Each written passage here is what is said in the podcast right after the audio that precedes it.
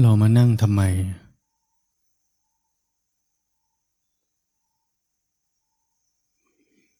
เรานั่งเพื่ออะไร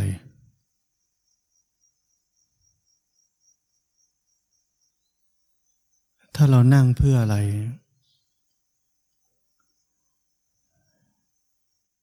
เราจะไม่พอใจในขณะนี้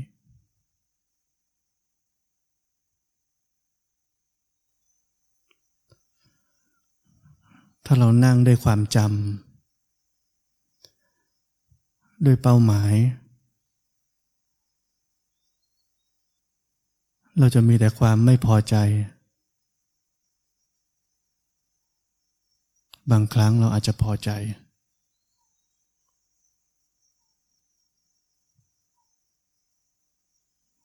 ถ้ามีแบบนั้น อยู่ในชีวิตของการนั่งของเราขณะนี้ เราต้องรู้ไว้ว่าเรากำลังหลงทาง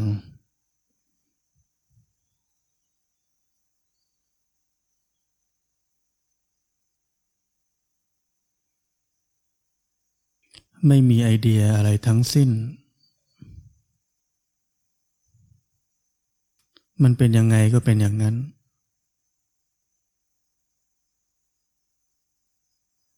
สิ่งหนึ่งที่เปลี่ยนแปลงได้ตลอดเวลาคือจิต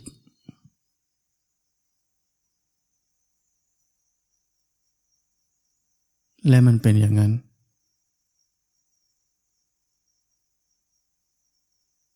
เราไม่มีหน้าที่ต้องตั้งเป้าหมายให้กับมัน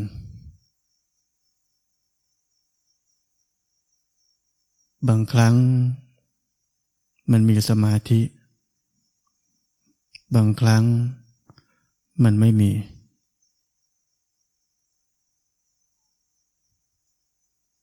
บางครั้งมันมีปัญญา บางครั้งมันไม่มี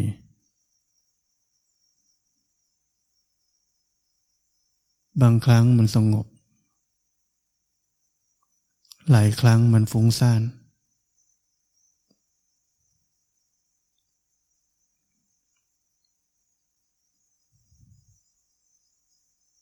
มันมีแต่ความไม่แน่นอน มีแต่ความเปลี่ยนแปลง มีแต่ความไม่คงที่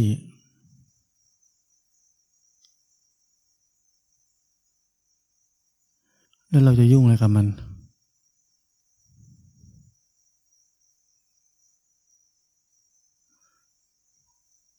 คนเราแสวงหา ความมั่นคง ความแน่นอน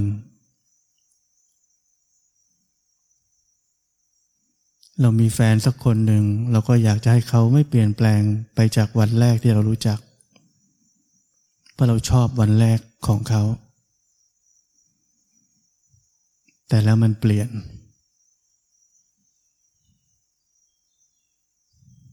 เราเลยทุกข์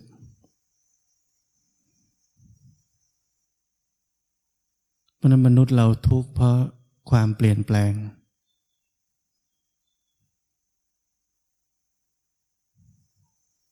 ถ้าเราไม่อยากทุกข์ เราต้องดำรงอยู่ กับความไม่เปลี่ยนแปลง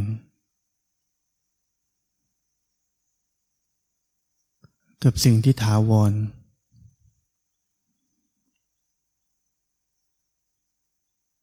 สิ่งนั้นคือความเป็นหนึ่ง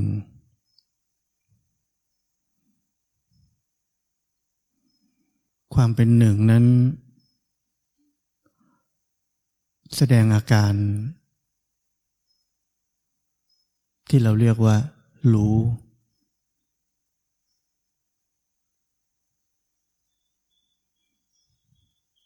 รู้ที่ไม่ใช่เรารู้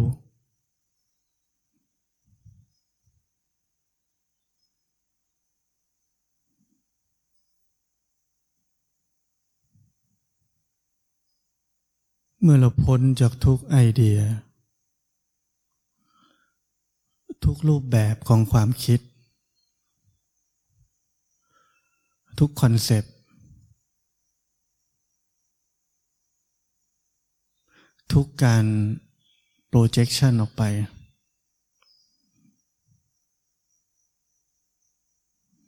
รู้ที่เป็นอมตะนี้จะทำงาน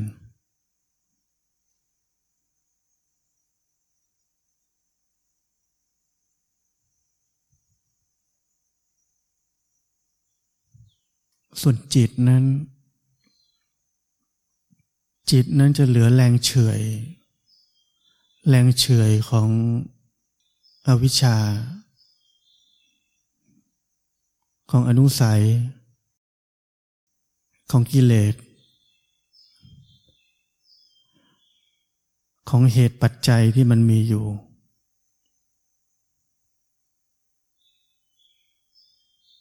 มันจะกระเทือนต่อไปเรื่อย ๆ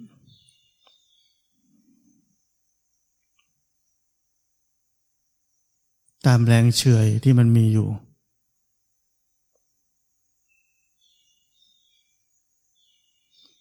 จนกว่าแรงเฉยนั้นจะหมดลง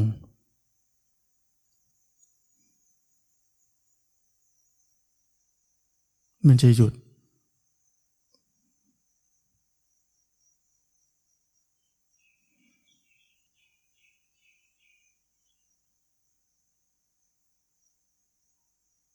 แต่จิตนั้นมันไม่เหลือแค่แรงเฉย ถ้าเรายังคงยุ่งกับมัน การยุ่งกับมัน เป็นการเพิ่มพลังให้มันในทุกๆทาง ที่เรียกว่าสังสารวัตร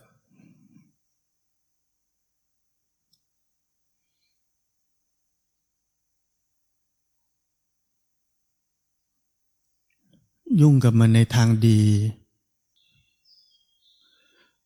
เราจะได้สังสารวัตรฝ่ายดี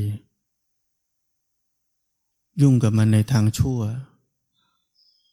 เราจะได้สังสารวัตรฝ่ายชั่ว และมันจะหมุนไปตามนั้น และมันจะเพิ่มกำลัง และแรงเฉยให้ยาวนานมากขึ้นไปอีก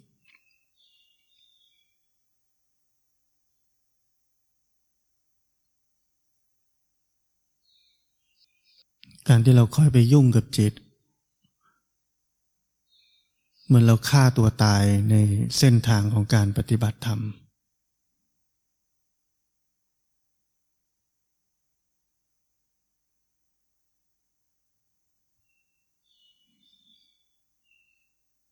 เส้นทางนี้ง่ายที่สุด เพียงแค่เอาตัวเราออกไปแล้วให้ทุกอย่าง ดำเนินไปตามวิถีของมัน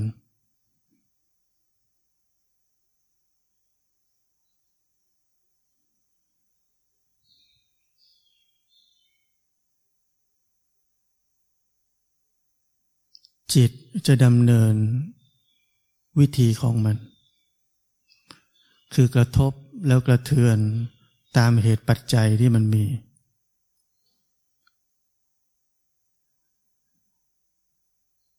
ธาตุรู้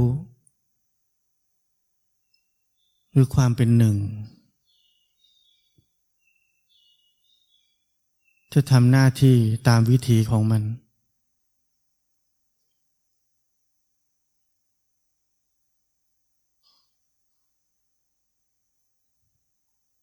ทุกอย่างจะทำหน้าที่ตามวิธีของมัน เพียงแค่เราหายไป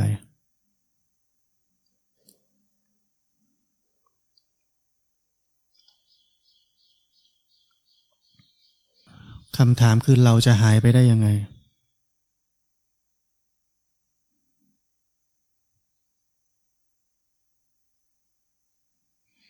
ถ้าพูดคำพูดสั้นที่สุด คือไม่ต้องคิด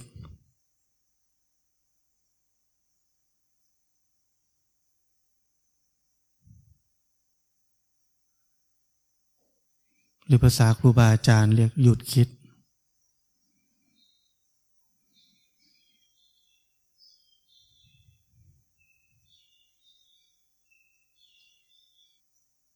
แต่พอพูดสั้นแบบนี้ ก็จะมีคนเอาไปทำผิด ไปพยายามหยุดคิด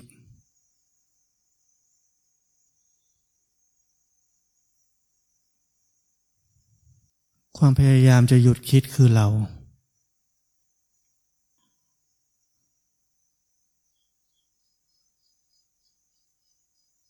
หัวใจของการปฏิบัติธรรมคือเอาเราออกไป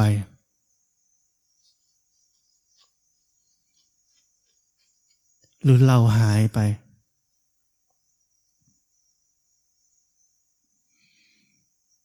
เราจะหายไปได้โดยความที่ไม่ต้องคิด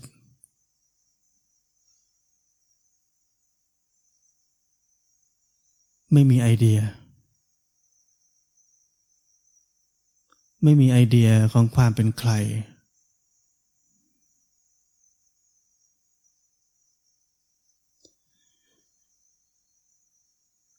ตรงนี้สำคัญแล้ว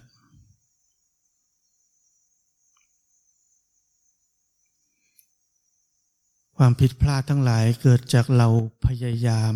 จะไม่มีเรา ด้วยวิธีการต่างๆ นานา ด้วยอุบาย ด้วยเครื่องมือ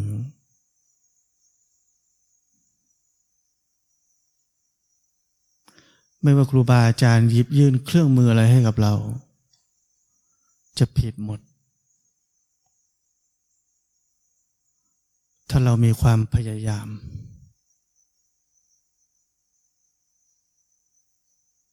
ถ้าเรายังมีไอเดียหลงเหลือในการใช้เครื่องมือนั้น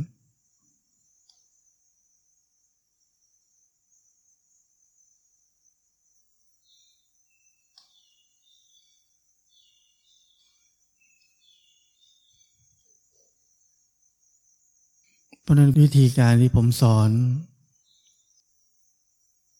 คือการนั่งเฉยๆ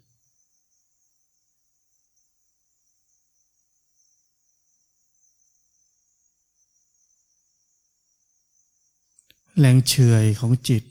ที่จะคิด จะยังมีอยู่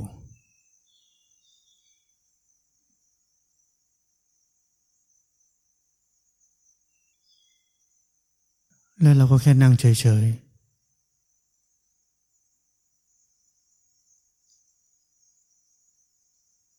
นั่งด้วยความตื่น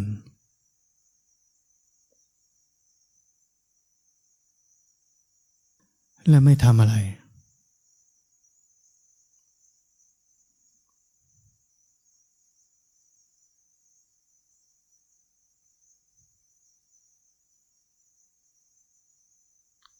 ความคิดจะค่อยๆ หดเข้า หดเข้า หดเข้า และหายไป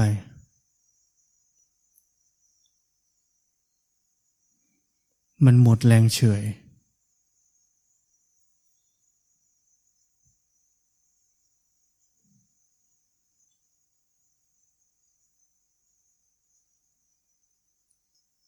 และคงเหลือความดำรงอยู่ อย่างสมบูรณ์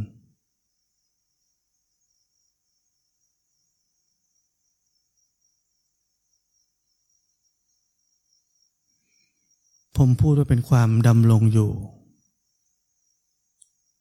being absolute being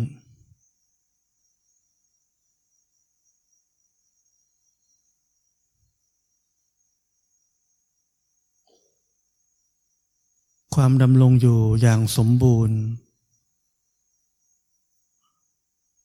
ไม่เกี่ยวข้องกับ ทุกเครื่องมือที่เราเคยได้รับมา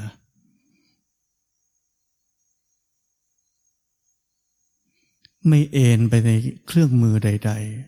ๆ ไม่โน้มเอียงไปในเครื่องมือใด ๆ เช่นความรู้สึกตัว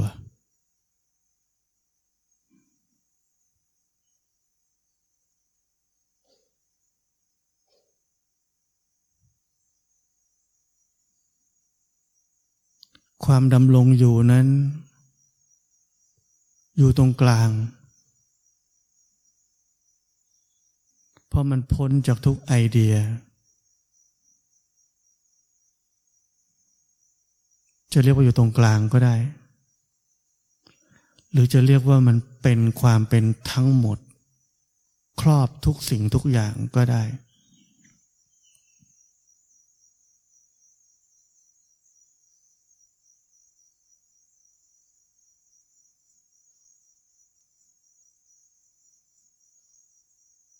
สังเกตออกไหมว่า ความดำรงอยู่ กับอยู่กับความรู้สึกตัวมันไม่เหมือนกัน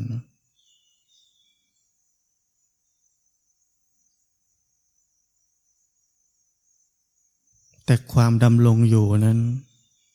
มีความรู้สึกตัว เพราะอะไร ความดำรงอยู่นั้น กว้างใหญ่ไพศาลครอบคลุมทุกสิ่งทุกอย่าง ถ้ายังมีตัวอยู่ มันรู้สึก ถ้าไม่มีตัว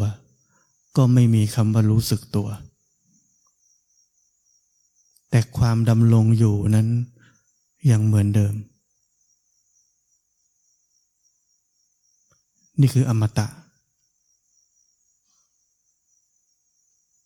นี่คือต้นกำเนิด ของทุกสิ่งทุกอย่าง ทุกสิ่งทุกอย่างตั้งอยู่บนนี้ บนความดำรงอยู่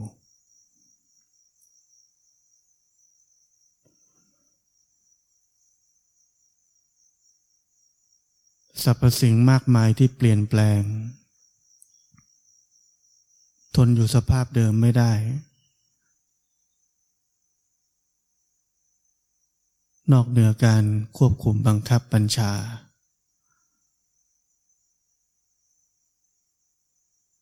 มีนับไม่ถ้วน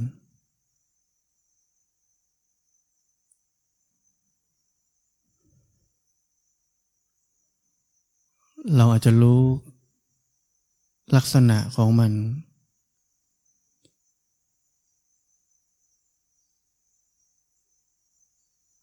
แต่ถ้าเราไม่รู้จัก ความดำรงอยู่ที่เป็นอมตะนี้ เราก็แค่หลง หลงของปรุงแต่งพวกนั้น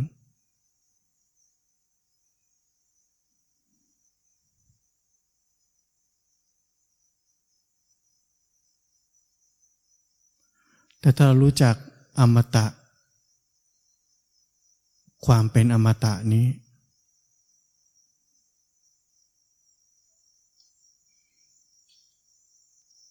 สิ่งทั้งหลายในโลกที่เรียกว่าความปรุงแต่ง จะกลายเป็นแค่สิ่งที่ถูกรู้ ไม่มีความสำคัญอะไรเลย มันอยู่ในข่ายของการรับรู้ เช่นเดียวกับความรู้สึกตัว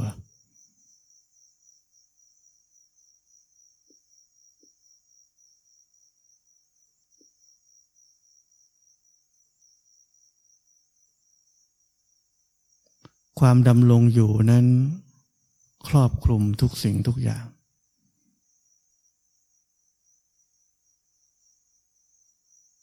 กว้างใหญ่ไพศาล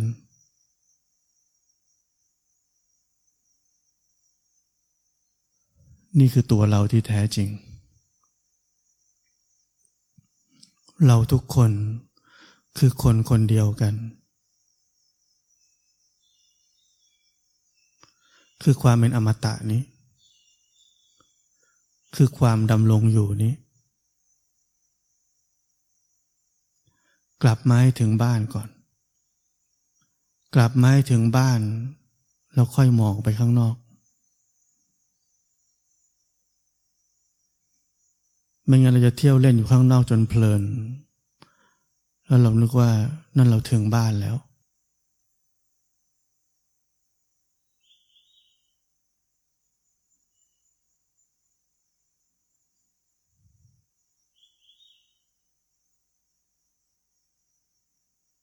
ความดำรงอยู่นั้น ไม่เคยต้องการอะไรเลย ไม่เคยต้องการสติ ไม่เคยต้องการสมาธิ ไม่เคยต้องการปัญญา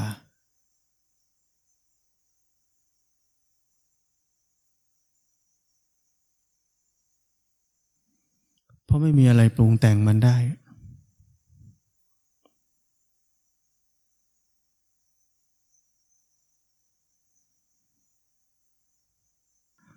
สติสมาธิปัญญา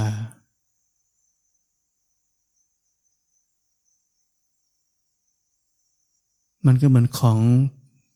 ธรรมดาในโลกนี้ เหมือนกัน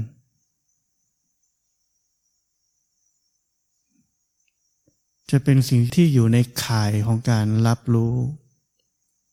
ในความดำรงอยู่นี้ แค่นั้น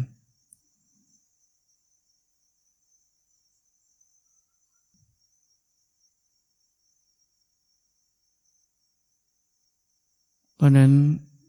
นี่คือสาเหตุที่ปรมาจารย์ตักหมอท่านถึงบอกว่า เมื่อรู้หนึ่ง ก็จะรู้ทั้งหมด แต่ถ้ารู้ทั้งหมด จะไม่มีวันรู้หนึ่ง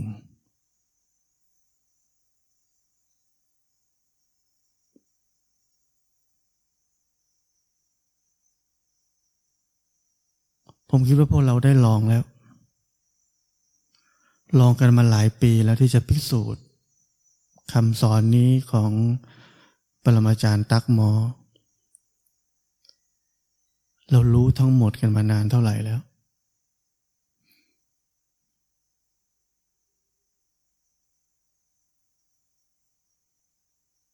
แต่วันนี้ที่เรารู้หนึ่ง เราถามตัวเอง ว่าเรารู้ทั้งหมดไหม ใช้เวลานานไหม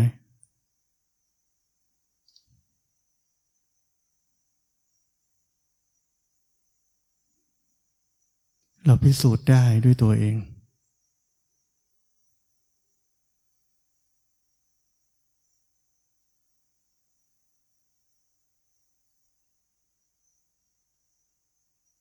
แล้วเราจะเข้าใจ เราจะเข้าถึงชีวิตที่พ้นไปจากความแบ่งแยก ทำไมพ้นได้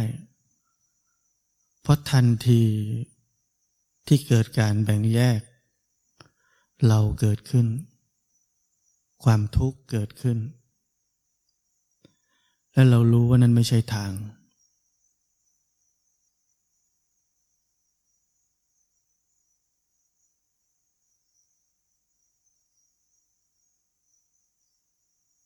ถ้าเรานั่งวิเคราะห์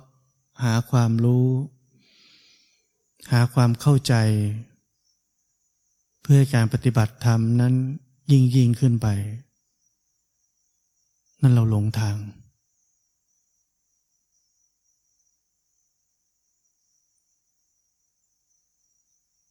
ผมบอกแล้วไงว่า ความฉลาดทางโลกนั้น ไม่สามารถเอามาใช้ได้ ในการปฏิบัติธรรม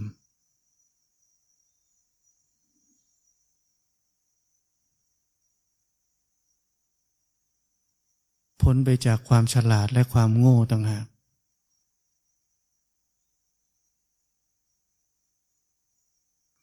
พ้นจากทุกไอเดีย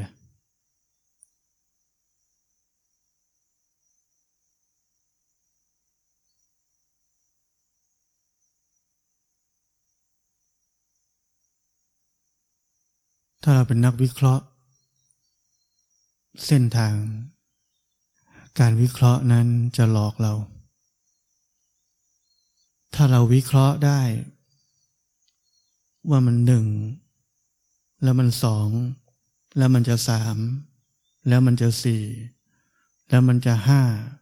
แล้วมันจะตุ้มระเบิดเป็นพระอรหันต์นั่นเราหลงทาง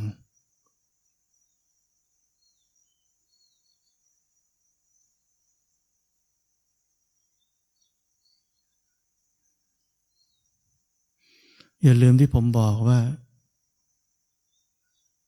เส้นทางนั้น เกิดจากความไร้เส้นทาง อย่าลืมที่หลวงพ่อเทียนบอกไว้ ความจริงนั้นรู้ล่วงหน้าไม่ได้ อย่าฉลาดเกินไป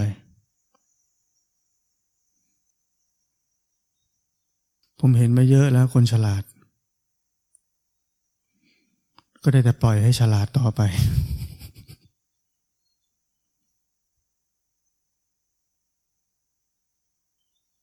คนฉลาดจะไม่รู้ว่าตัวเองโง่ มีแต่คนรู้ตัวเองโง่เท่านั้น ถึงจะฉลาดขึ้น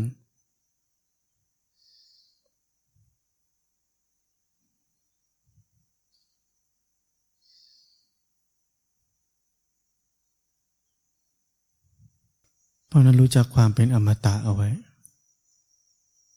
อะไรที่เป็นอมตะ อะไรที่ไม่ได้เกิดจากการประกอบด้วยเหตุปัจจัย ประกอบด้วยสิ่งหนึ่ง จึงมีอีกสิ่งหนึ่ง จึงมีอีกสิ่งหนึ่ง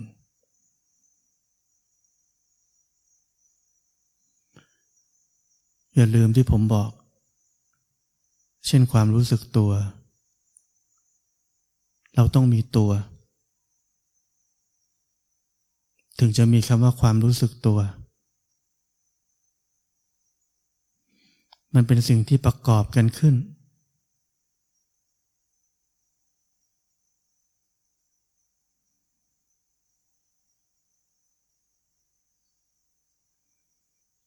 เพราะนั้นกลับคืน เข้าถึง สิ่งที่ไม่ประกอบด้วยเหตุและปัจจัย ไม่ขึ้นอยู่กับเหตุและปัจจัย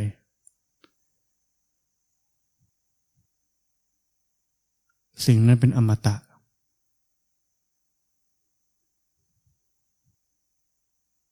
สิ่งนั้นคือความดำรงอยู่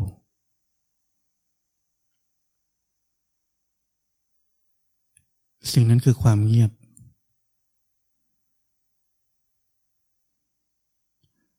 สิ่งนั้นคือนิพพาน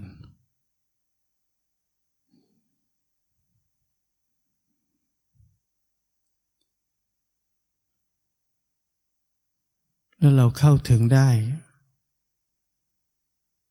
ที่นี่ เดี๋ยวนี้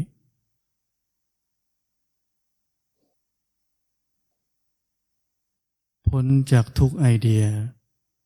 รวมทั้งไอเดียของที่นี่และเดี๋ยวนี้ด้วย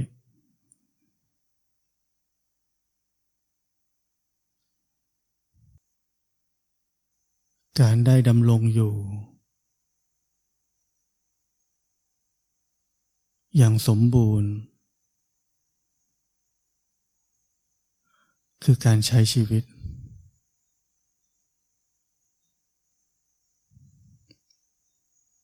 อย่างนี้ถึงจะเรียกว่าใช้ชีวิต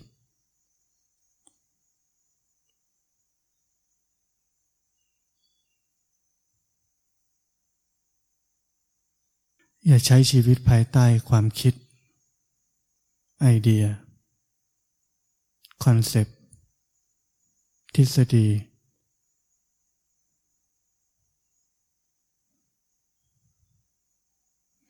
เพราะนั่นเป็นชีวิตที่ตายแล้ว